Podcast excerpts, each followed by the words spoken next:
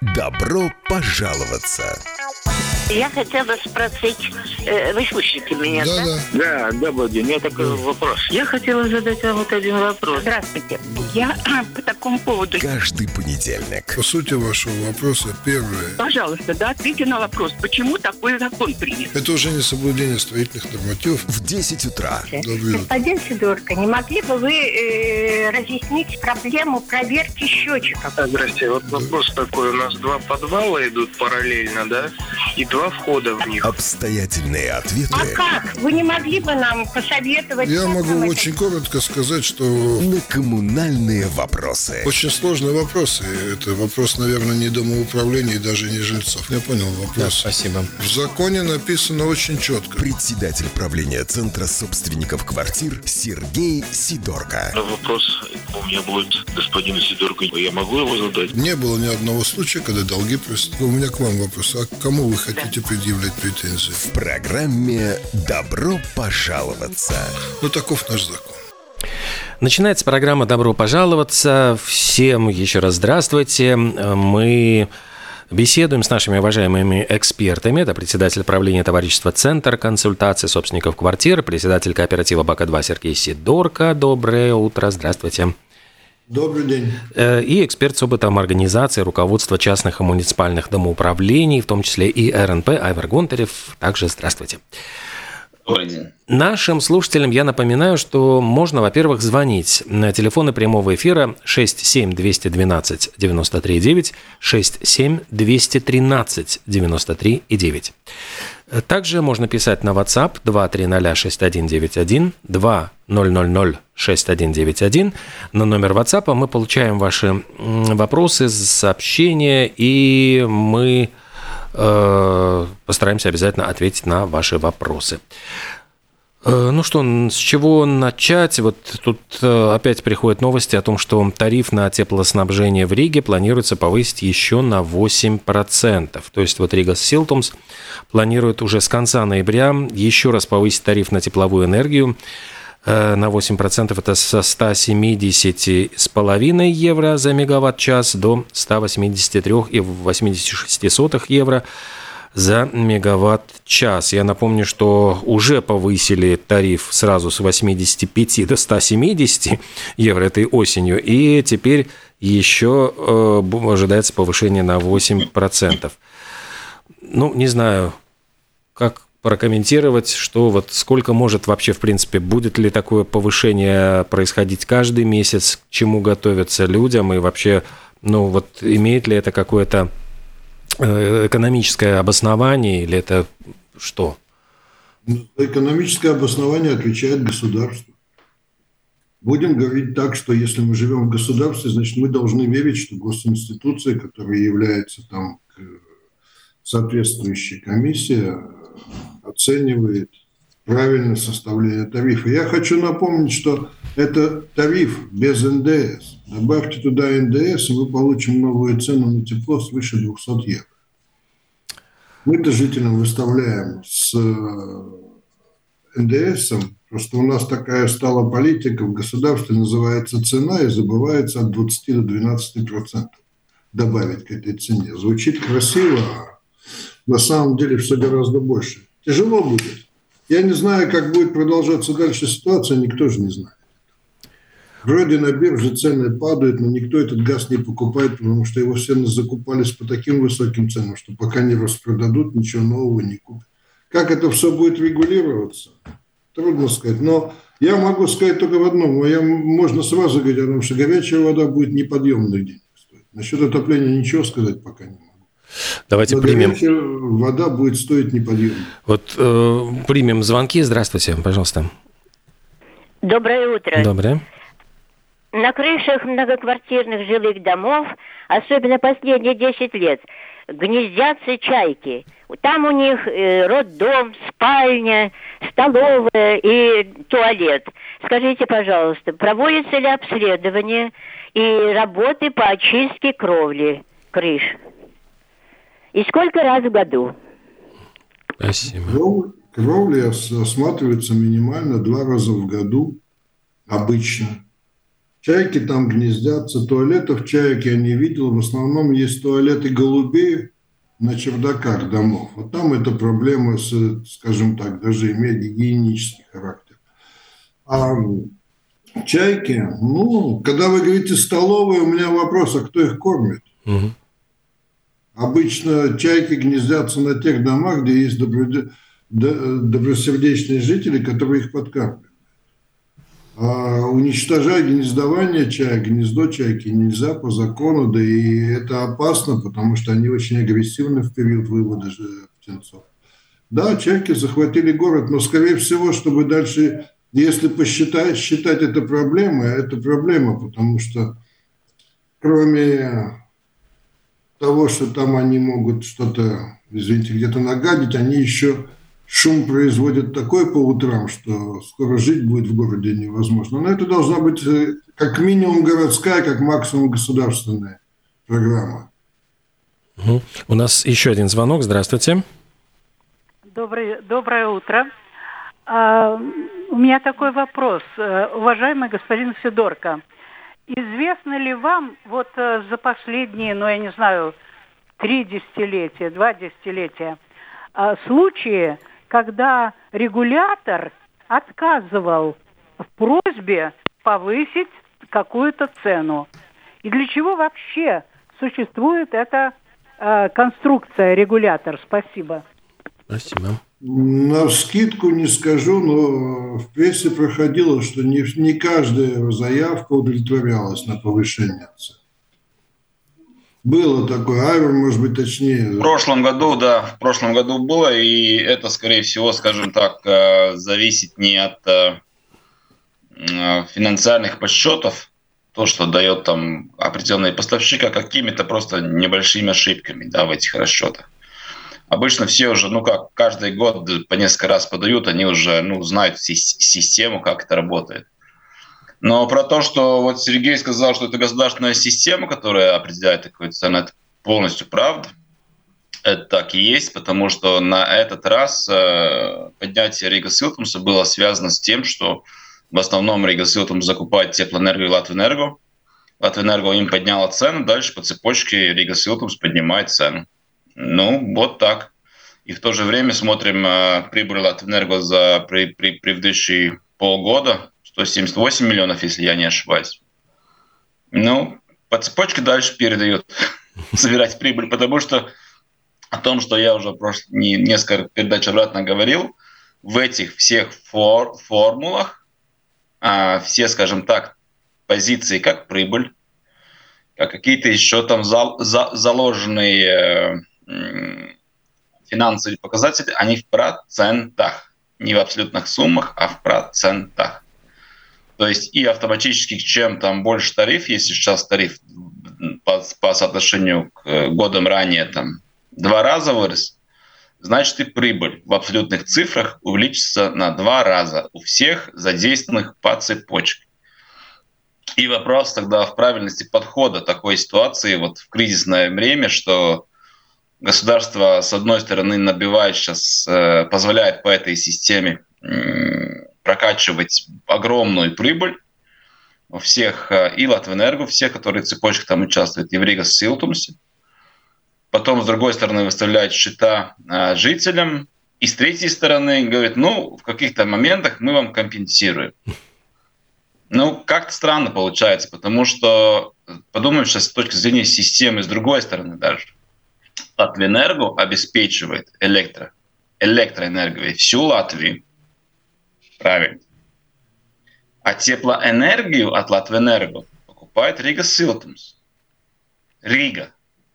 То есть таким образом косвенно в этой производительности цепочки получается, что в принципе а, Рига доплачивает за то, что вся Латвия употребила.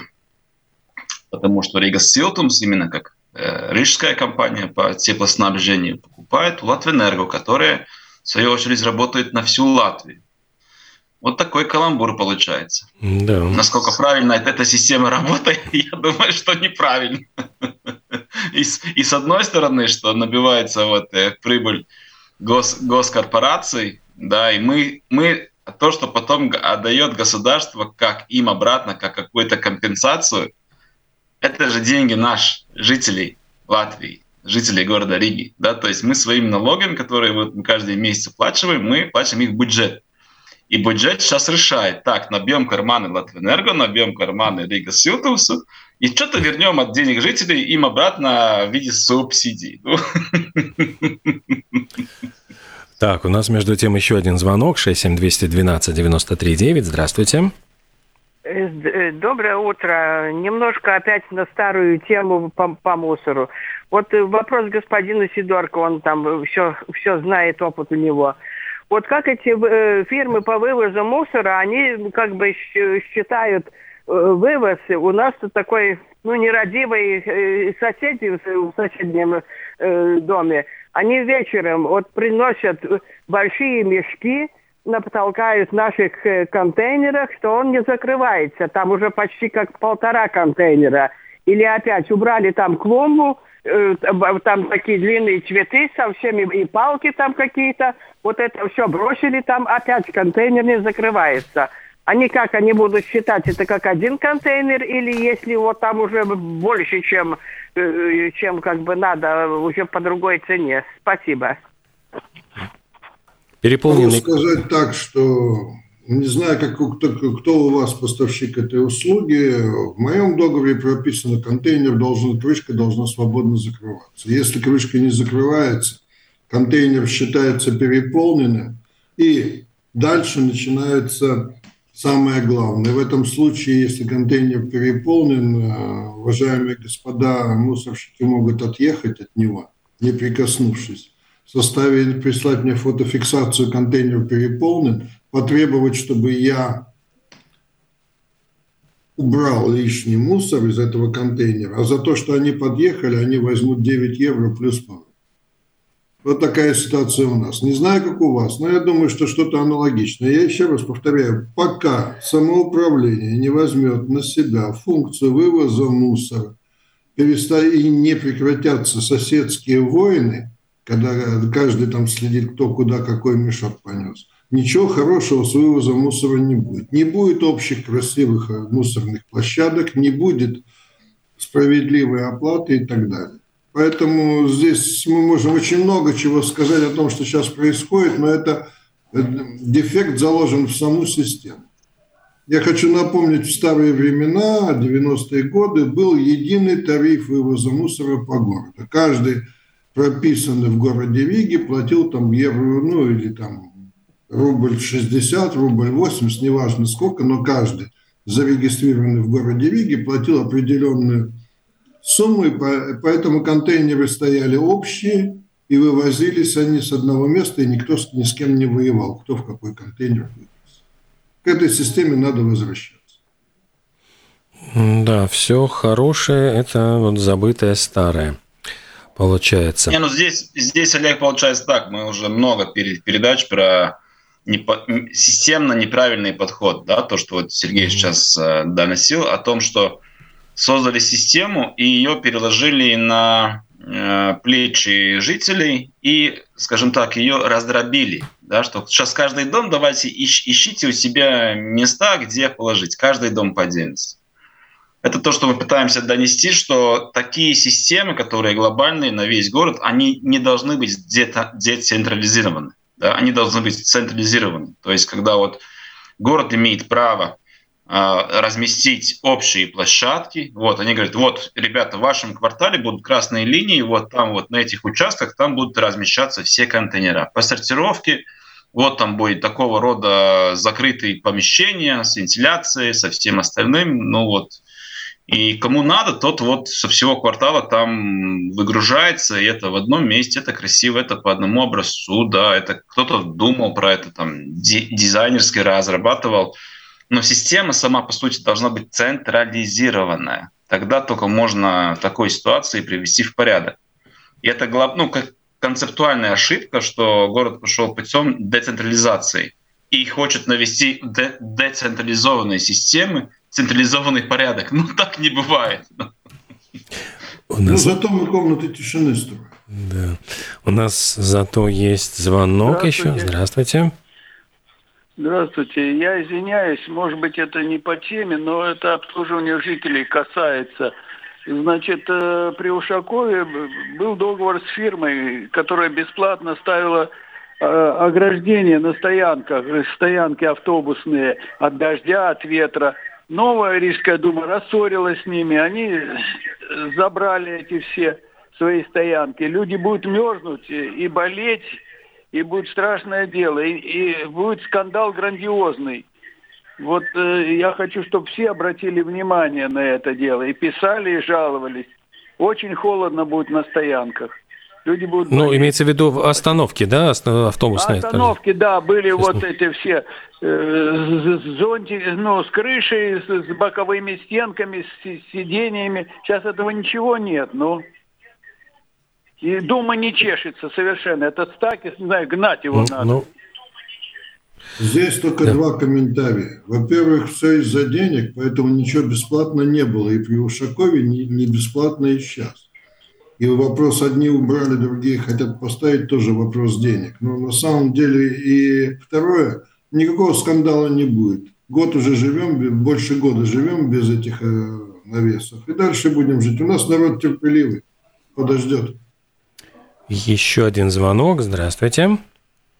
Вы извините, я вот коротко. Не так-то просто. И в 90-х годах у каждого дома были свои контейнеры, но все равно люди носили там, где им ближе. Я помню, у нашего дома всегда они были переполнены, там таскали вороны, там, там э, эти крысы, и, и дворник всегда ругалась, потому что они носили свой. А, э, а еще площадку. Ну а как вот тогда жильцы будут э, ну, домов платить? Вот ну, у нас недавно, правда, мы тут уже в полицию написали заявление.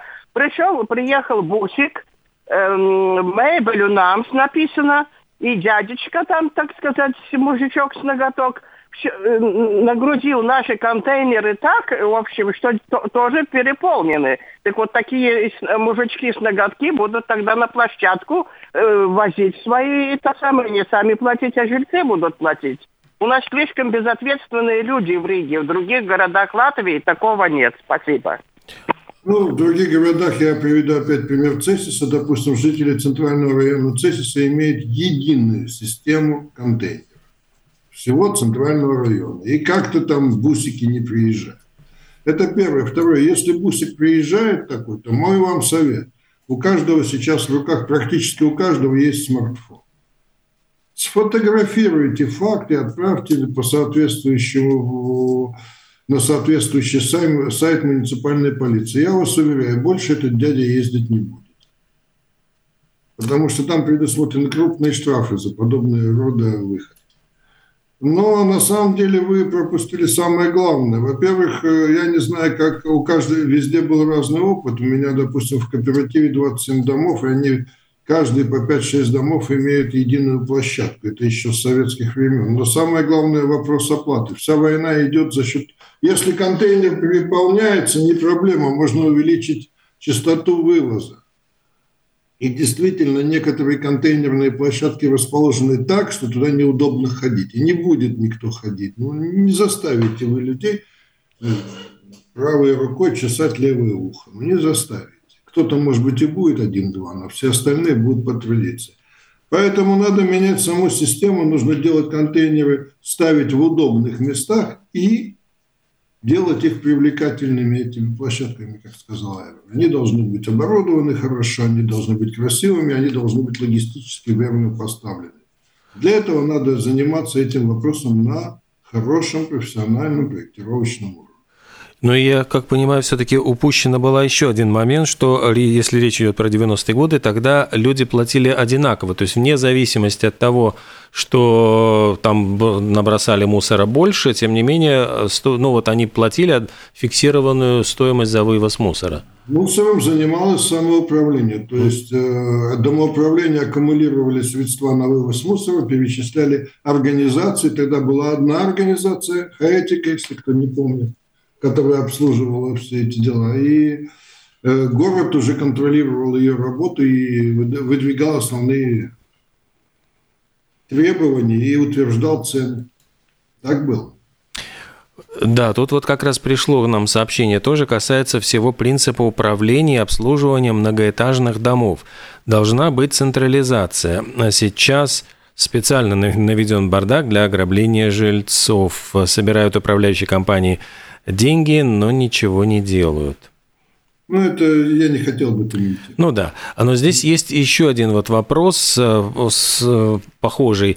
А что делать, если управляющая компания ежемесячно берет деньги за очистку крыши, но не чистит? А вот здесь вот что ну, понимаете, у меня сразу вопрос. Берет за очистку крыши сколько, когда планируется? Потому что на самом деле мы, можно сказать так, управляющая компания ежемесячно берет деньги на ремонт и ничего не делает. Потому что управляющая компания предложила собственникам квартир собрать деньги на ремонт крыши.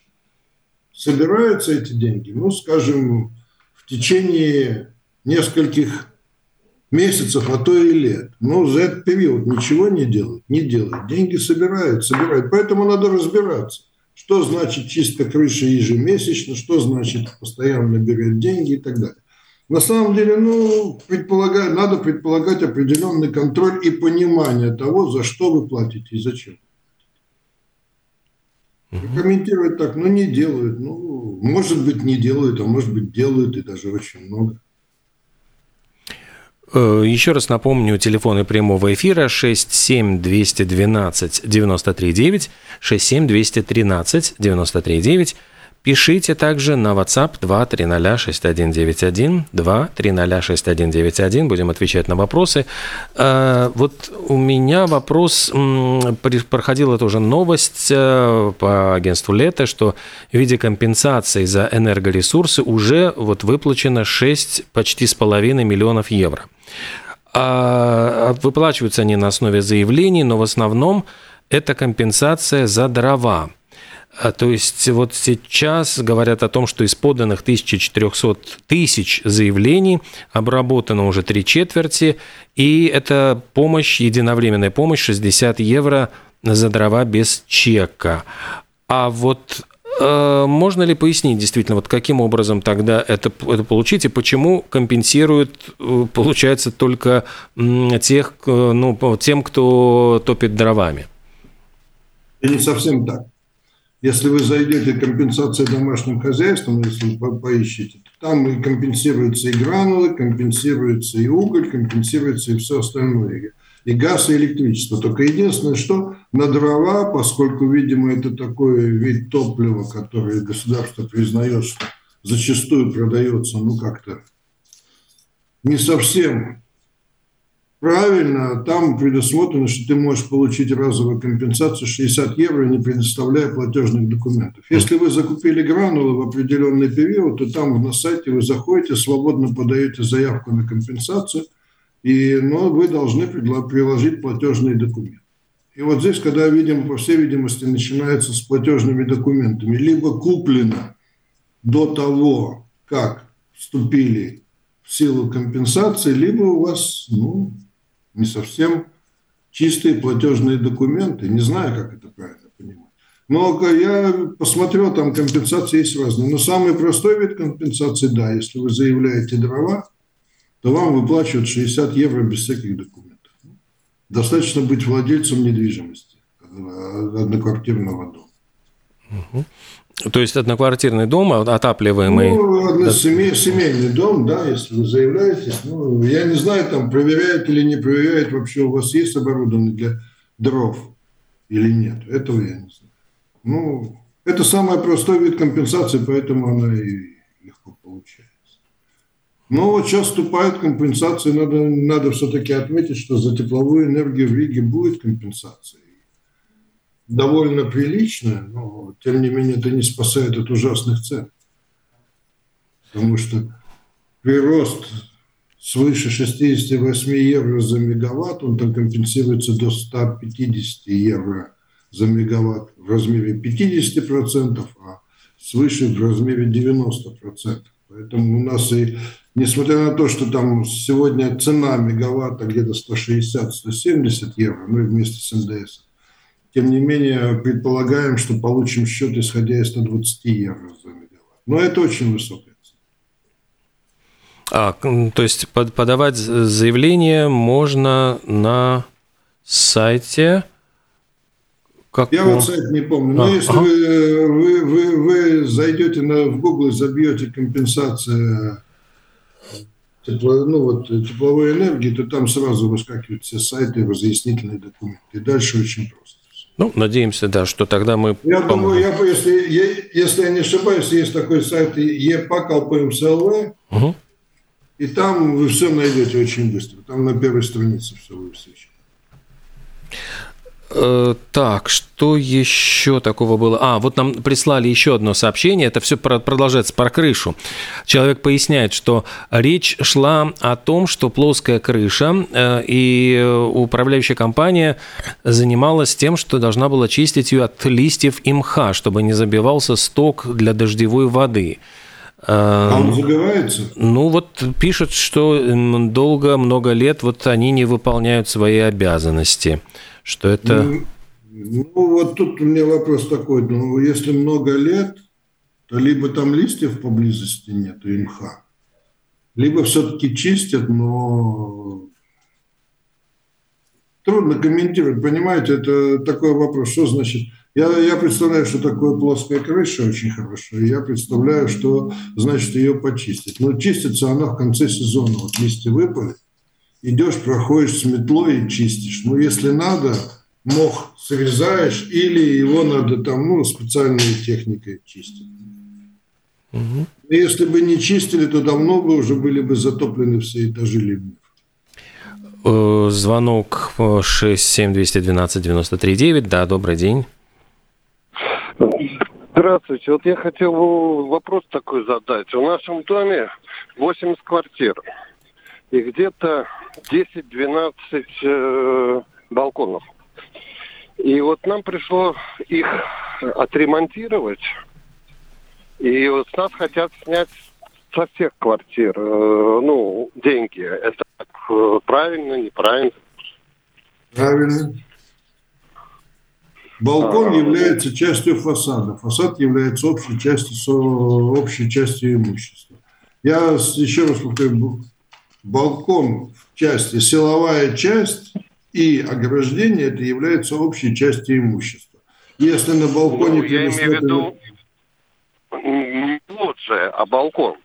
Ну, я про балкон и говорю. Он является общей частью имущества. То, что он является одновременно принадлежностью одной из квартир, это влияет на ее платежи за обслуживание и так далее. Но в принципе балкон является общей частью имущества. И за него и расходы по ремонту или приведению в порядок силовой конструкции, то есть перекрытие или там, ну, тех, той конструкции, на которой он держится, это является, это является частью перекрытия дома и, к сожалению, должны нести расходы все собственники квартир. Там другой вопрос – часть балконов, может быть, она не имеет смысла дальнейшее ее поддерживать их существование, может, имеет смысл просто их срезать.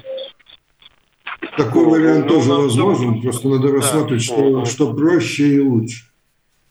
О, ясно. Спасибо большое. Спасибо. Но тут действительно выглядит как бы не совсем справедливым, потому что вот жильцы остальных квартир этими балконами пользоваться не могут, а получается, что платить за ремонт они должны.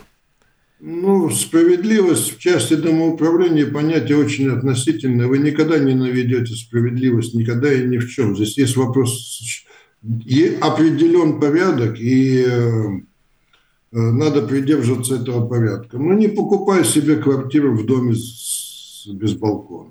Mm. Очень грубо, конечно, такой ответ, но в принципе. Но есть такой порядок, и он, э, если балкон разрушится, то разрушится и часть фасада. Ну и тогда что будет?